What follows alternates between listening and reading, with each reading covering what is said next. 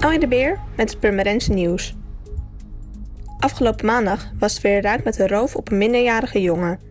Het is de derde straatroof in drie dagen en ook deze keer waren de daders jongeren en de werkwijze lijkt erg op die van zaterdag en zondagavond. De bezorger fietste rond kwart voor zes door de Doplaan, waar hij werd vastgegrepen door twee jongens. De daders gingen er vandoor met geld, eten en een telefoon van de slachtoffer. Het slachtoffer raakte niet gewond. Wel is de politie op zoek naar getuigen.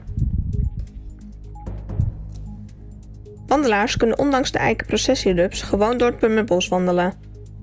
Het probleem van de rups is minder groot dan de gemeente had verwacht, vertelt boswachter Jamie Jenner aan Noord-Hollands Dagblad.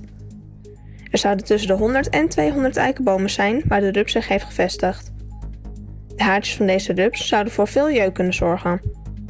De meeste besmette bomen staan volgens de gemeente in het Purmerbos, aan het Hunsenbos en Sportpark Werenvogels. De museumwinkel aan de Peperstraat in Purmerend is nog altijd in een aanloopfase, vertelt Mario Heggers aan D66. De winkel had geplande investeringen die nog steeds niet zijn gedaan.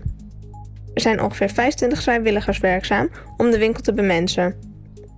Tussen augustus en mei werd ruim 1600 euro aan netto inkomsten geboekt. Een stuk minder dan de verwachte 10.000 tot 15.000 euro. De winkel- en voorlichtingsactiviteiten lopen wel goed.